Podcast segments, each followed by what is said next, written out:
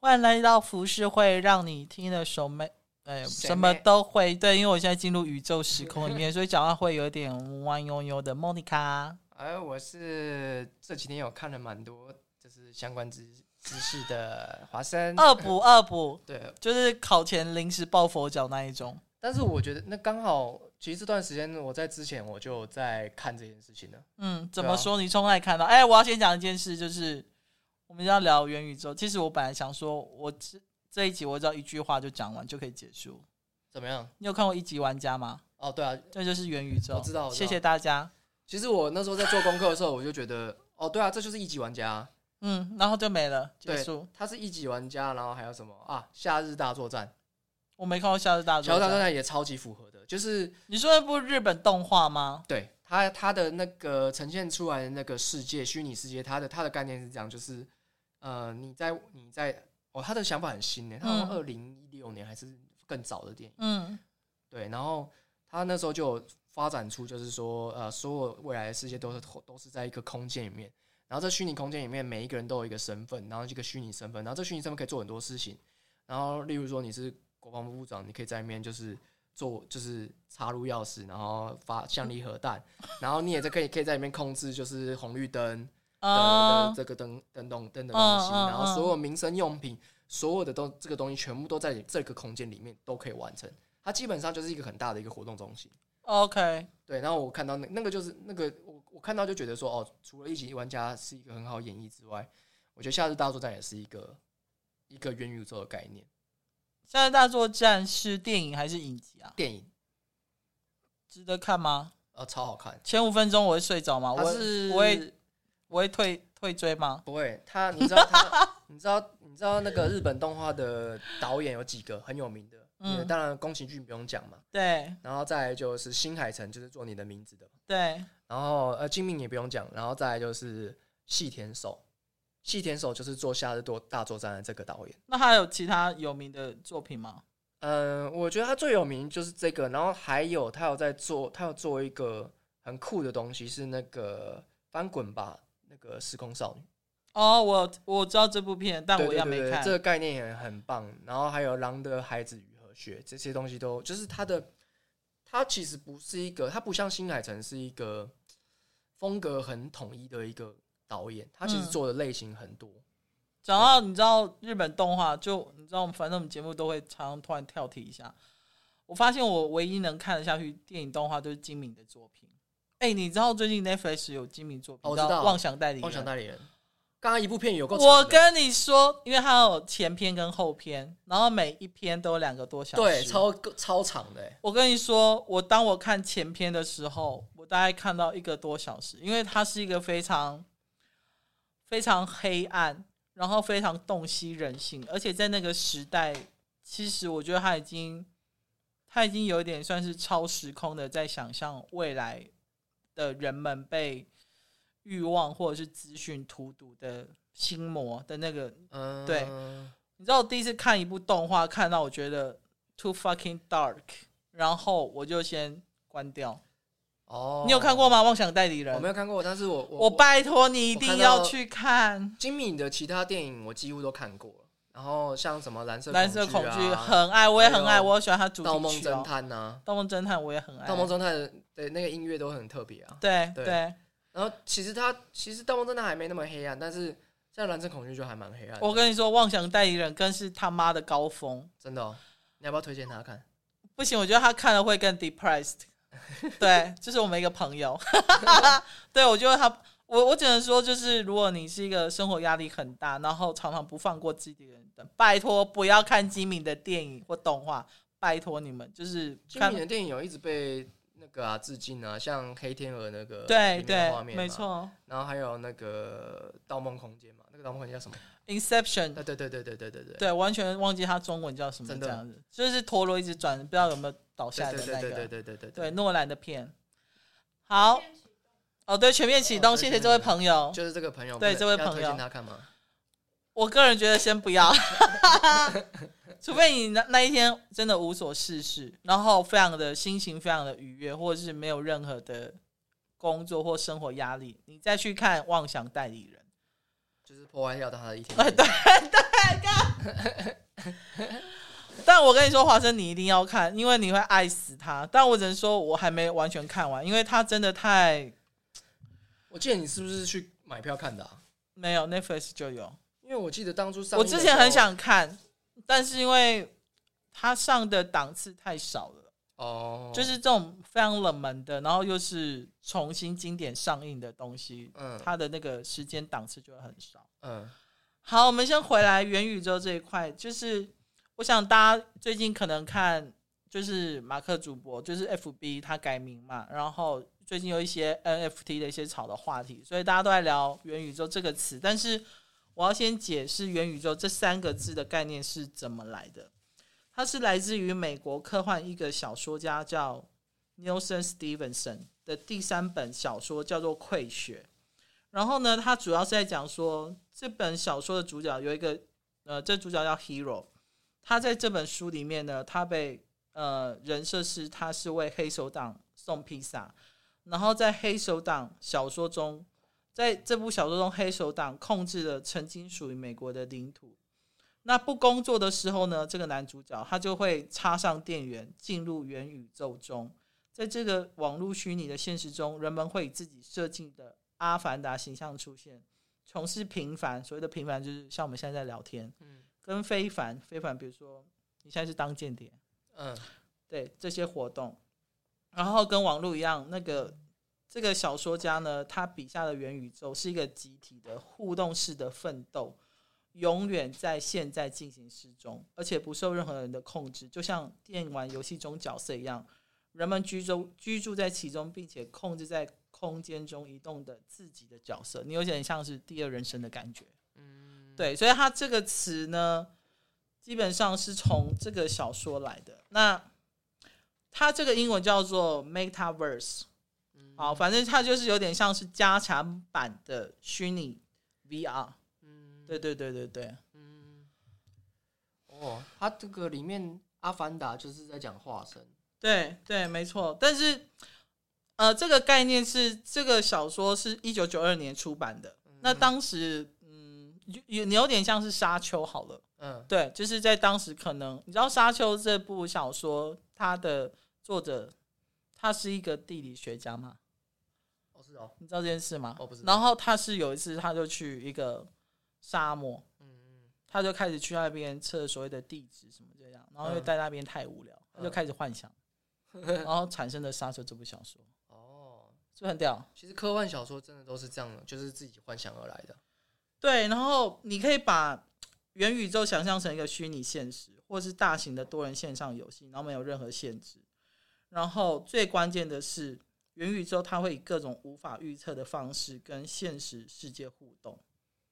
嗯，那这段话大家有听懂吗？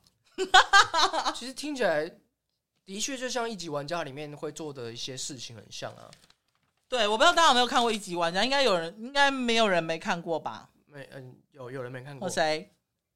好，就是那位朋友。好，一级玩家 Netflix 有了？呃，没了，下了。哦，下了，好，太可惜了。了好，下一段时间了。好，没问题。对。然后为什么元宇宙会变成一个很热门的词呢，因为这是，呃，应该应该在说关于虚拟世界跟增强现实世界，每隔几年就会出现一些新的热门概念，但大部分最终都会逐渐消失。可是所谓财力雄厚的投资者或是大型科技企业，对于元宇宙这个概念展现的强烈的兴趣，比如说 FB、Facebook，嗯，嗯，或者是我等下会提到的台湾的宏达电，王雪红的宏达电，嗯，对。王雪红因为宏达电靠这波元宇宙赚了超多钱。王雪红还在啊？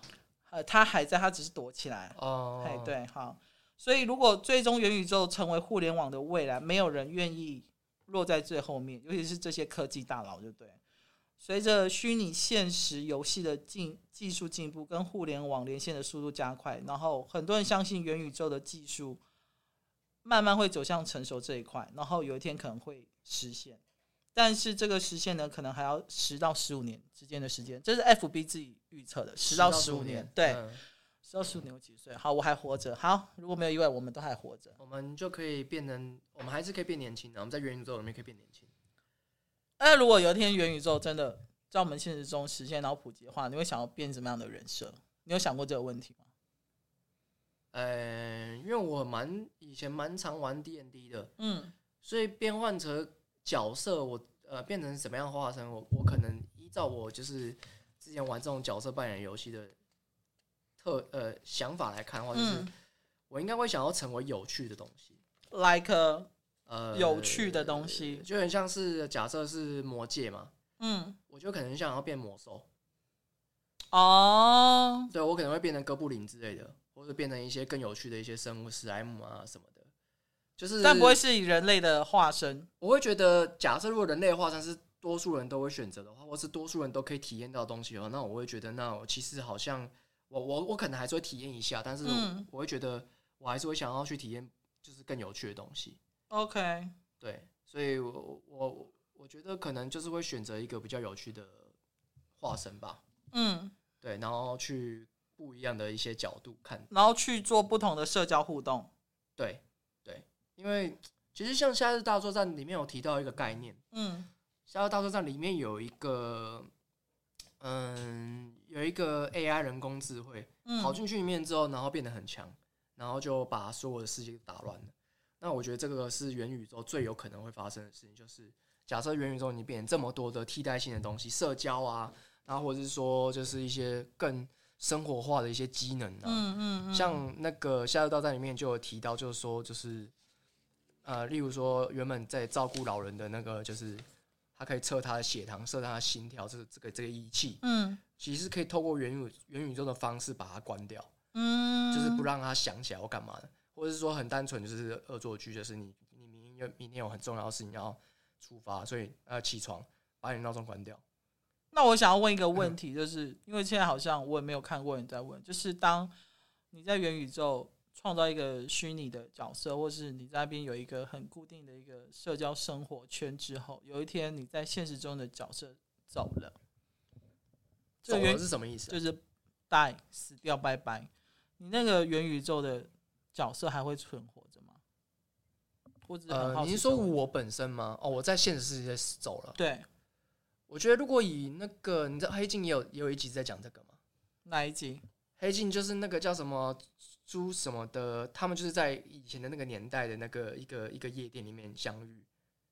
哦，我好像有印象哎。对对对对，他就在里面就是类似这样的感觉，他就是他就是变成呃很新，但是在那个时候，他的这个故事背景并没有提到说他死掉之后，应该说他提到说他死掉之后可能就真的就没了。哎，不对，他好像一直活在里面哎。对呀、啊，我我在想一个问题，就是如果你现实生活中的你真的死掉了，但是你已经在所谓的元宇宙的世界，然后虚拟的角色已经生活也长达一段时间，然后社交朋友生活那边都有另外的，那元宇宙的那个角色也会跟着消失吗？好，因为这是无解，因为我们还不知道会怎么样。我只是你说的是指说你原本死掉的这个，呃，你肉体虚拟，对，肉体消失了，虚拟不会消失，因为那谁要控制他们？其实我我觉得这个就要讲到，就是这个这个就有另外一个话题，我觉得这个话题很有趣，就是所谓的呃灵魂是什么？其实很多人在探讨这件事情哦，就所谓的灵魂意识到底放在什么地方？嗯，很多人说在脑袋里面嘛，其实其实没有，哎，其实我们是。透过各种的电流啊，各种的这种分子去组成，所以我们的想法什么东西的，甚至是就是有人说，就是当你的，例如说好了，呃，有有一些人有平时体验嘛，嗯，他死掉之后大脑是假死状态，所以他照道理讲是不会做梦，是不会大脑是不会运作。这些事情的，对，但是他可以在平时的时候看到很多东西，嗯，那这件事就不能去解释说，明明大脑机能就暂停停止了，为什么你还可以去有意识的去做这件事？情？嗯，所以它代表一件事，就是意识不是藏在脑袋里面，也不是藏在大脑作用里面。那呃，还有一部电影我忘记叫什么了，是强尼戴普演的，嗯，然后它里面有讲到一个很有趣的东西，他说，呃，就是啊，强尼戴普那个身份，他肉体要死掉了，就跟你刚刚讲那个很像，对，然后但是他把他自己做成那个。一个就是电脑，他把他自己的那个所有的意识存在那个 USB 里面，然后把它放到电脑里面去。哦，所以他会继续活着，那他就继续活。但是重点是，这部电影其实在探讨的事情是：那如果是这样的话，那到底这个人你要怎么判断他是 AI 人工智慧，他还是他是真的人？其实没有办法判断。了解。所以其实如果你刚刚说那个状况出现，元宇宙那个分身很有可能他会继续运作。然后，但是重点是我们没办法去判断它到底是真的人还是还是是 AI 人工智慧，已经没办法判断。如果假设科技已经发展到我们假想，就是它可能城市还是一直在跑。对，而且这个城市是自己不断会进化，它也有感受，它也会体体会了，它会去学习哦，嗯，它会像真的人会有情绪什么的。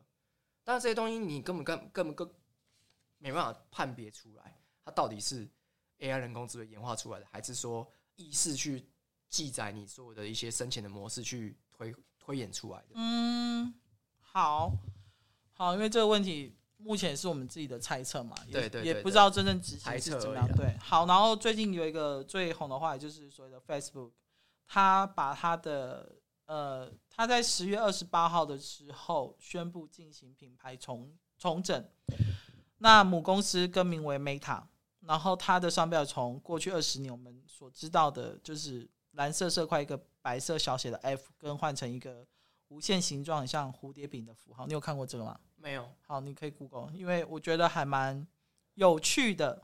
好，然后完全抹去 Facebook 的痕迹。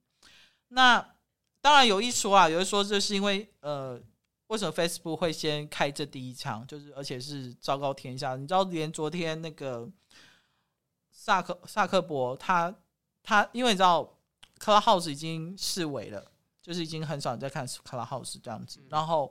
但是昨天他有在他的 FB 的上面的 Room Chat 里面开，然后跟另外一个人对谈，然后涌进了上千万的人在看。我有稍微看一下，他有在解释说为什么他要把 Facebook 然后呃改成 Meta 这样子。但是有一说是因为最近 FB 一直陷入一连串的丑闻危机，自从剑桥事件之后，然后人资外泄啊，然后账号容易被盗啊，然后一直不断的改版，越改越烂这种东西，所以有人说就是他可能也是因为为了。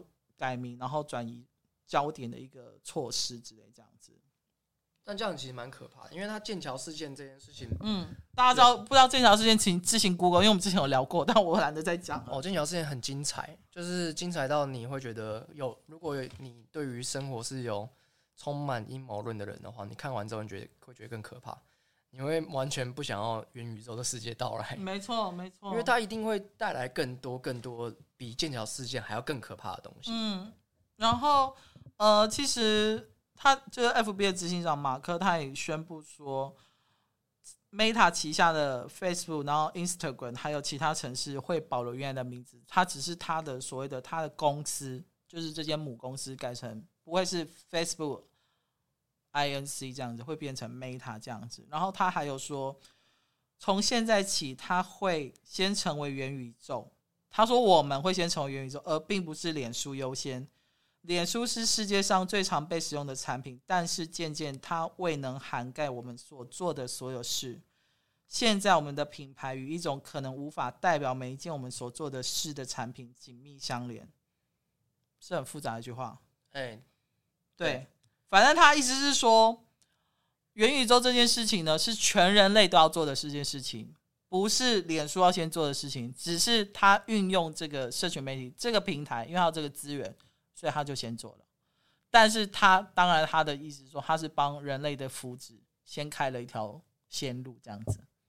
就我蛮好奇，就是左祖克伯他在到底这个人他，他是左派，我猜，他一定是左派。对啊，因为我有看过他的电影嘛，啊，还有一些传记的东西，就会觉得说这个人到底是他到底真实的性格是怎么样，因为。他如果剑桥事件这件事情发生，然后我又会觉得他，我看他部分的一些影片部分而已，嗯、他就在那边顾左右而言他，就觉得他如果连这件事情都剑桥事情的东西都没有处处理好的话，他现在做元宇宙，就像你说，其实元宇宙它其实是所有科技大佬都有想要跟上的东西，对，没错，所以绝对不会是只有他在做这件事情。所以他要做这件事情，怎么可能是为了全天下人类的福祉啊？但当然，我觉得企业主他当然，就像我们上个礼拜翻自己会放在下礼拜，上礼拜提的那个暴君的东西，他一定是会包装的，让所有的人去信服他嘛？对，不然他怎么能继续运作下去呢？你知道，免费东西是最贵的，就像我们现在免费使用 FB、Instagram，但是我们付出的是更庞大，比如说我们的个人资讯、我们的聊天、我们传的照片。其实都是被监控的，对啊，没错，对。所以其实我觉得他说不定也有可能是说服自己是要是要拯救世界，就跟那些暴君一样啊。啊，好，那呃，也有人问说，那为什么他的名字要改成 Meta，然后是有那个符号？他要解释说，就是祖克伯解释说，Meta 这个名字取自于希腊文，带有超越的意思。那未来人们进行社交、工作会议、购物等日常活动的时候，不应该再局限于智能手机。而是透过 VR 的设备进入沉浸式的体验空间。你知道，主克伯他就有呃找出一个影片示范，就是他已经有先模拟一个所谓的元宇宙的一个会议空间。我们每个人都会有自己一个替身，然后全部都是替身在开会。所以我们对，我们不用再视讯了。嗯，对，我们的替身去开会就好了，这样子。所以这个替身是。他会模拟你的想法去做这件事情吗？对，就是需要给他一些指令吗？当然，你可能就是戴上 VR 眼镜，或是一个头、哦、头的一个反射器之类的。所以其实它也是跟视讯差不多意思啊。对，可是你不用露脸，嗯，你不用还要用就跟现在的 VTuber 一样啊。对，你还不用用现在那种假假背景之类这样子，因为现在很多都用假背景之类的。对啊，对。然后他有说，嗯、呃。他有透露，未来的十年内，他会有十亿的人加入元宇宙，提供互动工作的新生态环境，然后承载的数位业务高达数千亿美元，更创造数以百万的就业机会。那他也推估，元宇宙的元素可能会在五到十年内成成为主流，但是真正要发展成熟，可能要十到十五年。然后在元宇宙的发展达到规模之前。FB 就好，Meta 这间公司会投资至少数十亿到数百亿的美元在这件事情上。哦，嗯，就先先，但是我觉得的确这件事情是一个非常大的事情，原因是因为，尽管这个概念在以前就有了，对，然后但是呢，的确其实这个东西是要有钱人带动起来做才有办法，有钱人才能玩的东西。对啊，这是有钱人才能玩的东西啊，所以，但。我觉得这个听起来，呃，就跟我我最近在研究的那个 NFT 一样。好，现在讲 F T，然后我先带一下，就是因为我好，如果前面之前有听到我们讲，所以大家现在初步的了解是元宇宙的核心硬体就是 VR 嘛，然后最直接的影响就是，不管你想要住雅房套房还是豪华房，VR 一带上，你想要住巴黎或者是巴西、里约哪里都可以。那这部分也有套用在游戏部分方面。就比如说元宇宙里面，你可以随心所欲的购买加入任何一个游戏这样。然后我看到之前应该是去年还前年有一个最屌的，有一个美国饶舌歌手叫 Travis Scott，他办了一个元宇宙的演唱会概念。哦，有办了。你知道他怎么办的吗？他就是你先加入他的会员，然后他一到时间的时候，他会帮你倒数，然后那个会员里面，我等下结束之后可以找那片给你看，非常的屌，因为那时候我也有看，他就是。把自己，呃，你有点像是线上虚拟演唱会，但是呢，你进入那个演唱会的时候，你一样就是要过票，就像我们一般去看演唱会一样，但是你里面是一个你的虚拟身份，你可以跟着嗨，你可以跟着看，跟着拍手，然后你就可以看到那个那个歌手在舞台上边表演，然后所有的音效、声光技巧全部都三百六十度。哦，很，而且你用肉眼就可以看了，你不用戴任何的 VR 眼镜。然后他是因为我有听说那时候，因为他应该是可能比 Jay Z 还要红的一个 Travis，这一个饶舌歌手，就对。然后他做的时候，他当然有嗯技术公司跟他一起合作，但听说还烧了不少的钱这样子。嗯、可是我不知道为什么，可能第一个可能他在台湾也没有那么红，然后但我知道这在国外引起非常大的轰动。然后所以我在跟我朋友聊的时候，好像只有不到十个人知道这件事情。然后我就觉得非常的可惜。好，Anyway，哦，对，然后很像一部电影，里面之前有一部电影叫《虚拟偶像》。哦，我知道那个。对，但是虚拟偶像你可能只能透过荧幕看他在唱歌。可是，比如说我们今天我们是会员被邀请进去，我是真的可以跟着那个我们的分身在那个元宇宙的那个虚拟演唱会里面跟着走过去，然后你还要挤到最前面。哦，你知道那种感觉？你还可以去抓他脚。对，或是你可以 打手机，或拍靠近我之类这样子，所以在社交方面呢，你也可以在脸书上去分享一场演唱会，然后朋友圈除了按赞之外，可以透过 VR 及时体验你所经历过的环境。好，接下来我们要讲所谓的 NFT，对不对？然后 NFT 的优势呢，最近展现在所谓的社交媒体上，元宇宙里面所有的物质都是 NFT，然后想要你在元宇宙中的人物，然后添购的新品，你要去买 NFT，就对。然后不要认为不可能，因为这东西就跟所有的虚宝一样，会让人产生依赖。只要有人愿意花几百万去买里面的 NFT，这个就会有价值，就会有利润的产生。嗯，对。你要跟我们聊聊你最近就是摸索的 NFT 的一些想法吗？因为我之前就听到这个东西，它其实以概念来说，它就是一个很简单，大家会觉得很蠢的东西，就是有点像是哦，我我这个我在里面。哎，例如说，我用小画家画一个电脑的一个一个档案，我就可以把它变 NFT 听起来听起来就很像是这样。但是他呃，我看了有一些影片，他说透过一些技术端让它变得很独一无二。嗯，我觉得这件事情大家也可以去研究一下。但意思就是说，嗯、呃，未来 NFT 这些东西啊，嗯、呃，它会变成一个呃，说不定会是一个占市占比率很大的一个虚拟的一个的东西。然后，呃，因为我看那部影片，他有提到说。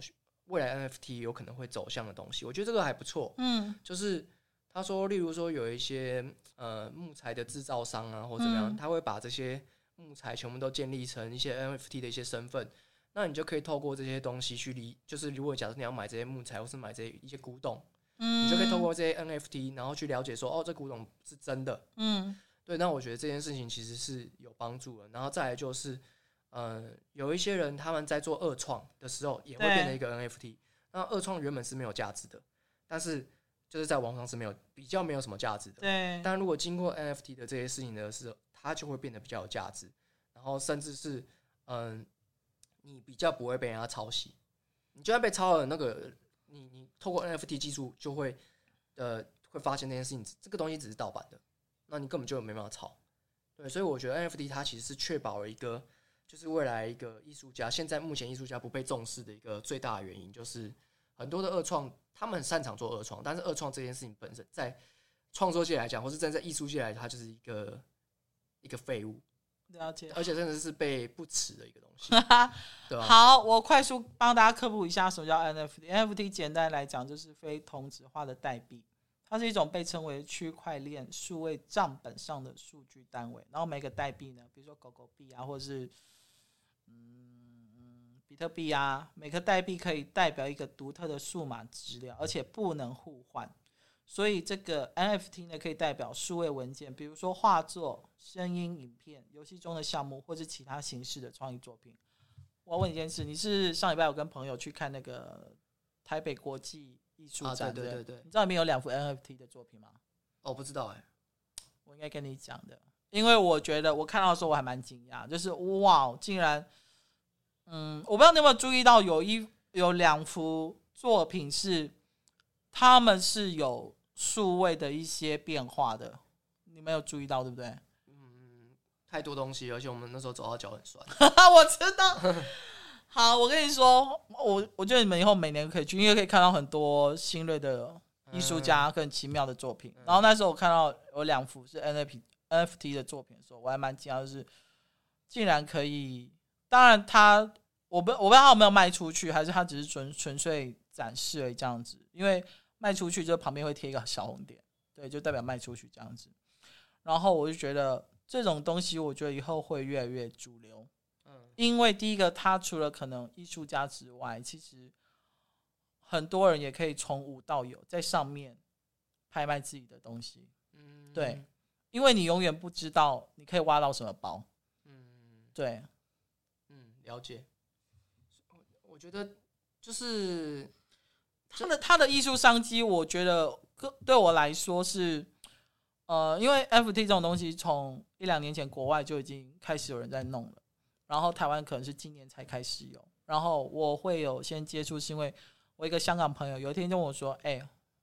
那个莫一看，知道 NFT 吗？我说我知道，或者说干嘛？他说哦，因为他就他手他手下有一些艺术家，可是这些艺术家可能不是那么有名跟大红大紫的人，然后就跟我说，因为他想要帮他们做一些简单的界面，因为毕竟是一般是 NFT，你还是要做一些介绍嘛，介绍艺术家作品这样。他就问我说有没有人懂这一块区块链，然后可以帮忙他们做这样子。但是因为呃，我介绍的人他太忙了，所以他就没有空这样子。我才想到哦，说啊，因为身边我们也有认识人在玩这个东西。嗯，对，你要讲谁吗？还是不要？哦，好，不要。没有啊，身边的你说身边的人哦。身边人就圣杰啊！哦，对，好。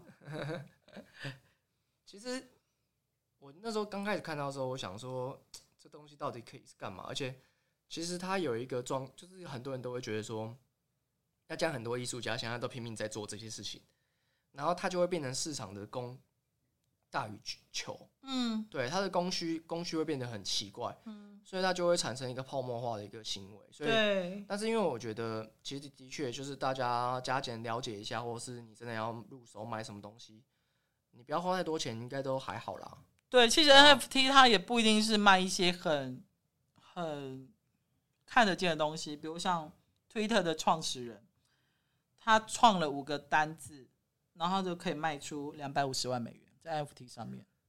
啊，真假的？对，他。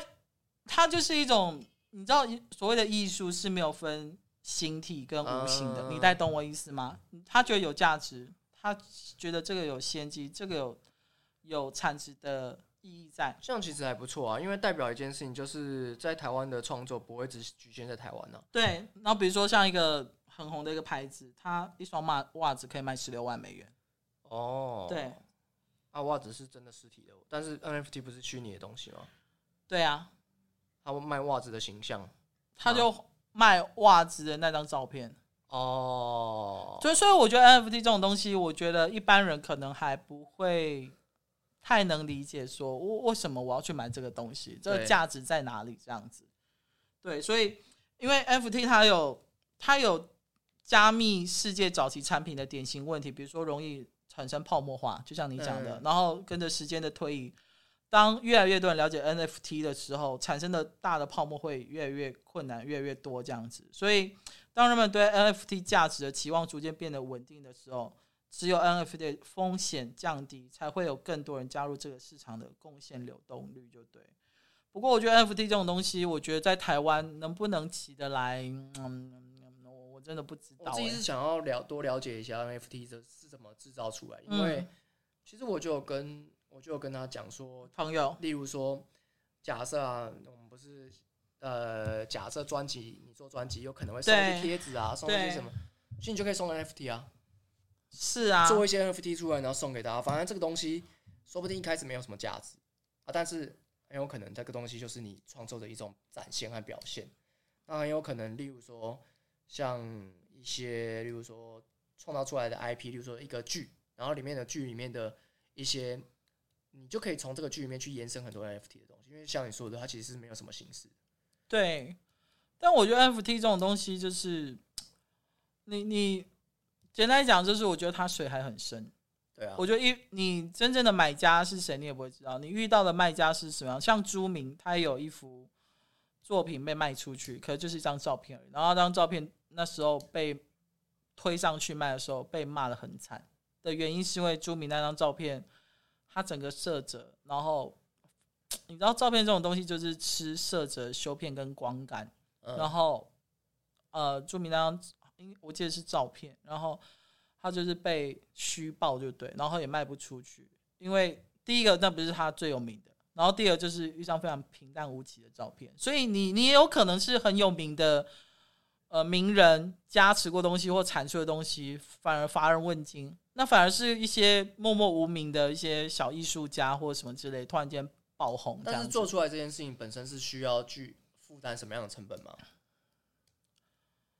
你是说产出这件事情？产出这件事情，它是可以无限产出，不需要什么成本的，是不是？当然也不是。例如说像画作，它就是花一些画一些颜料，但是其其实本身也就是花这些钱而已。对，可是你要怎么去推你自己？你怎么去让卖家知道你有这个东西？你要怎么去让卖家了解，然后会想要有购买的欲望，这是最难的。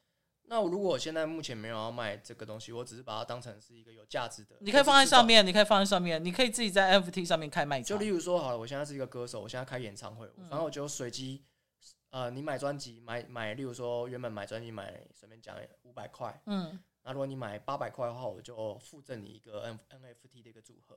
那这样它其实也是不行，因为 NFT 一定要买卖，一定要买卖，对，不能用赠送的，它不能用赠送的，不行，哦，因为它就是用加密货币去买卖。它一定要加密货币，对。但我听说它也可以用法币去买。I don't know 哎、欸，反正我觉得我听说它是可以用你现在目前已知的法币去去去买卖这个 NFT。所以如果假设，嗯，我看到这个东西是假设它是可以的话，嗯，那我觉得就开它就可以跟现在实体的东西一起推出来。例如说，其实他也是在买啊。例如说，我我刚刚说的五百块是专辑，八百块的话是附赠这个 NFT。他只是说多发，其实。附赠只是好听的，但是其实你是花三百块去买这个 NFT。哦，我懂你意思。对，那这样如果说他可，可是如果我我没好，如果你说专辑做这件事情，然后我只要花八百块有这种东西的话，这个东西就没有价值啊，因为 NFT 就是所谓的独特性，我只用只有一个人拥有，所以他只送，例如说就送十个，那就叫复制，那就也是没有价值，因为我目前得知的是 NFT，它都是就是十个与众不同的东西啊。哦，那应该可以啦。它不会是一样的东西，比如说十只不一样颜色的狗狗，对，或是说那 maybe 就可以，就是至少不要重复。对，就是如果以 NFT 的特性来说，它不可能重复，它顶顶多，例如说你可能一个耳朵不一样，颜色不一样，或者怎么样。对，可是你知道 FP FT 的呃，不管是买或买，或者是去得到东西，你还要再另外去开账号，然后去开一个账户，嗯。我是不知道现在一般人愿不愿意去接受这件事情。那也许真的有歌手愿意去先去做尝试，这是一件好事。因为我觉得，我觉得他有一个，其实你办这个演唱会，或是我为什么会提到这个例子，嗯、是因为我之前有参之前参加过那个春呐，嗯，它里面就有一个，它里面有一个做法是强制性的，嗯，你在里面吃的任何东西，你都要去透过虚拟货币去去。哦，我知道啊，你知道这在哪里已经开始实行多年吗？在哪里？中国大陆。对啊，所以我才会觉得说，呃，反正我们美其名就是，不管你今天有没有知道要用到虚拟货币，没关系。嗯、但是你来我这个派对，你就是要用虚拟货币，然后你就是要做这件事情，所以就可以理所当然的去贩售你的 NFT。哦，就是而且而且我们也可以把它做的有点相似，呃，你其实是因为我的名气而来的，但是我现在做的事情可能不是 NFT 的艺术家，但是我在做的事情本来就是，例如说本来就有在做艺术。假设就是，不管是歌手，还是说是今天是一个，呃，例如说一个很有名的一个，随便讲，就是一个运动选手得过奥运金牌的，嗯，他来办见面会，或者是说办一个演讲讲座，那这个讲座里面进来这个东西，有一些东西是去强制性的，那他就可以合理去贩售他的 NFT 的东西，然后就算大家可能会觉得说，我只是想要收集你的其他东西，我没有 NFT 啊，但是。你也是可以透过先买一些实体实体的东西，然后他还要加减贩售 NFT，这样绑在一起。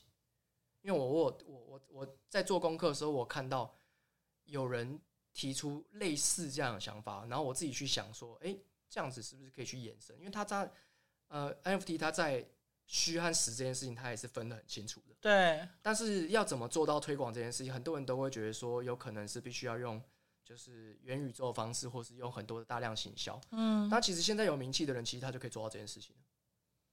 他只是说，你要怎么把 NFT 变得更有价值，这件事情当然是另外一回事。嗯，对。那我就觉得说，哎、欸，其实蛮有趣的。如果假设我制作 NFT 这件事本身是一个没有什么成本的事情，那我做多少，我不管今天卖多少钱，我都是赚的。我卖五块钱，卖十块钱都是赚。那我把它做卖的便宜一点，然后去。借由这一次第一次东西，就去发行我一个独一无二的前面几个的创作品，那我就可以跟大家说，哦，我之后都会持续在做这件事情，那可能价值会越来越高，这样。嗯，那这样不是就是一个一个蛮好的一个销售销售自己，然后也是在销售自己实体的东西。这我自己做功课的想法。我理解，我觉得这个 maybe 以后可行，但我觉得还是要先，哎、欸，你的电话又来。先不要理他。好，但我还是觉得说，好，因为大部分的人可能对 NFT 这种东西不理解，所以你可能光是解释就要解释很久之类的。对啊，所以变成说，其实就有点像是我们那时候参加那个那个春呐，然后他就强制你，然后我那时候也不是不懂啊，什么要用 app 什么东西有对，嗯，然后他们就有有专门的人在那边跟你讲解，然后怎么样？哦，OK OK，对对对，那我就会觉得说，哦，那还好，那其实不会到很麻烦，只是大家懒得去了解而已。对，而且会不觉得这个东西有价值。嗯哼，对。那但是如果假设还有一件事情，就是我觉得这个东西会是在，我觉得这是台湾目前最有可能会先发生的事情，就是呃贩卖游戏的虚宝。因为游戏这件东西是一个主，不是早就有在做了吗？贩卖游戏虚宝这件事。哦，我说变 NFT 了。哦哦哦，对对对，就是就是贩卖游戏虚宝这件事情早就有人在做，然后大家也是习以为常，然后大家会直接花个五千块买一个东西，或是花更多的钱去买一个东西，就很、嗯、就很习以为常。所以游戏如果要卖 NFT 更更轻松简单，因为它在那边卖，说明还有一些你在游戏里面会附赠一些功能啊，你就变得很强啊，然后或者说一些装备的外形啊，就会变不一样。然后你还可以拥有这个 NFT，然后大家就觉得哦，那可以啊，我就买。所以我觉得在游戏的推广可能是最快的。以目前现在台湾的人想法来说，嗯、生活习惯来说，对对对对，好好好，FT 大家有兴趣再去自己去做功课哈。我们回到元宇宙这边，那嗯，元宇宙究竟是趋势还是梦呢？那它的概念是什么？在十月十，好去撇个尿，拜拜。在十月十四号的晚上呢，宏达电就是 HTC，他们举行全球记者会，宣布第一款的 VR 眼镜 Vive Flow 于十一月上市，就是嗯，对，就是快到了这样子。十一月，那首卖地点在台湾。近一年没有公开露面的宏达电董事长王雪红他现身，然后他提及时下最潮的科技新智 Metaverse，就是所谓的元宇宙。正式宣告宏达电进军元宇宙市场。其实呢，呃，宏达电的 Vive 这个 VR 的虚拟实境眼镜，在多年前我记得他们就有发展过。可是，可是，我觉得，呃，就像是 Google 眼镜一样一样好了，就是因为它的生产成成本太高，所以它很难去推广。那法人也直言呢。Vive Flow 把笨重的头盔改成眼镜造型，诶，那不就是学 Google 眼镜吗？重量只有一百八十九公克，大胜劲敌。哦，他们哇，H 宏达电竟然把脸书当劲敌，对不对？大胜劲敌，脸书他们开发的 VR 头盔，呃，因为脸书 VR 头盔重五百公克，所以这个亮点呢，就让宏达电当搭上元宇宙的热门话题。于是呢，宏达电的股价就激情演出，连日亮灯涨停。所以，我觉得科技股呢，嗯，好了，我是没有在玩股票，但我觉得科技股接下来应该都会还蛮不错的。就像特斯拉最近的股票一飞冲天，飞到就是让马斯克、马克思、马斯克、马克思、马斯克对马斯克，他变成全球首富，又超越了那个亚马逊的创办人这样子。Anyway。我我觉得 Metaverse 就是元宇宙，在过去一年可以在可以说在科技产业、还有云端、大数据、机器学习、区块链这些之后，变成新一代的热门关键字之王。没错，因为前前两三年应该最夯的的科技产产科技单子叫云端，然后接下来就是大数据跟区块链。那我觉得今年还有往接下来的好几年，应该都是元宇宙，这是所谓的关键字，因为。脸书跟微软他们也呃都宣布投入了嘛，这样子。那所以元宇宙的呃，应该说元宇宙的概念越来越完整之后，会不会虚拟货币就会代替我们现在所谓的法币？有可能，因为这也有可能，因为这就会刺激所谓的虚拟经济。嗯，好，这虚拟经济就会开始更活络这样子。那我我们我会觉得说，就是如果要让虚拟世界更好的话，更可靠的话，我觉得五 G 这个东西要更能普遍。哦，嗯、你看台湾还是其实一直在讲五 G 五 G 时代，可是真正用五 G 的人真的不多，没没有什么要用啊。对，然后我觉得再加上政府可能在科技产业这一块是比较着重在晶片吧。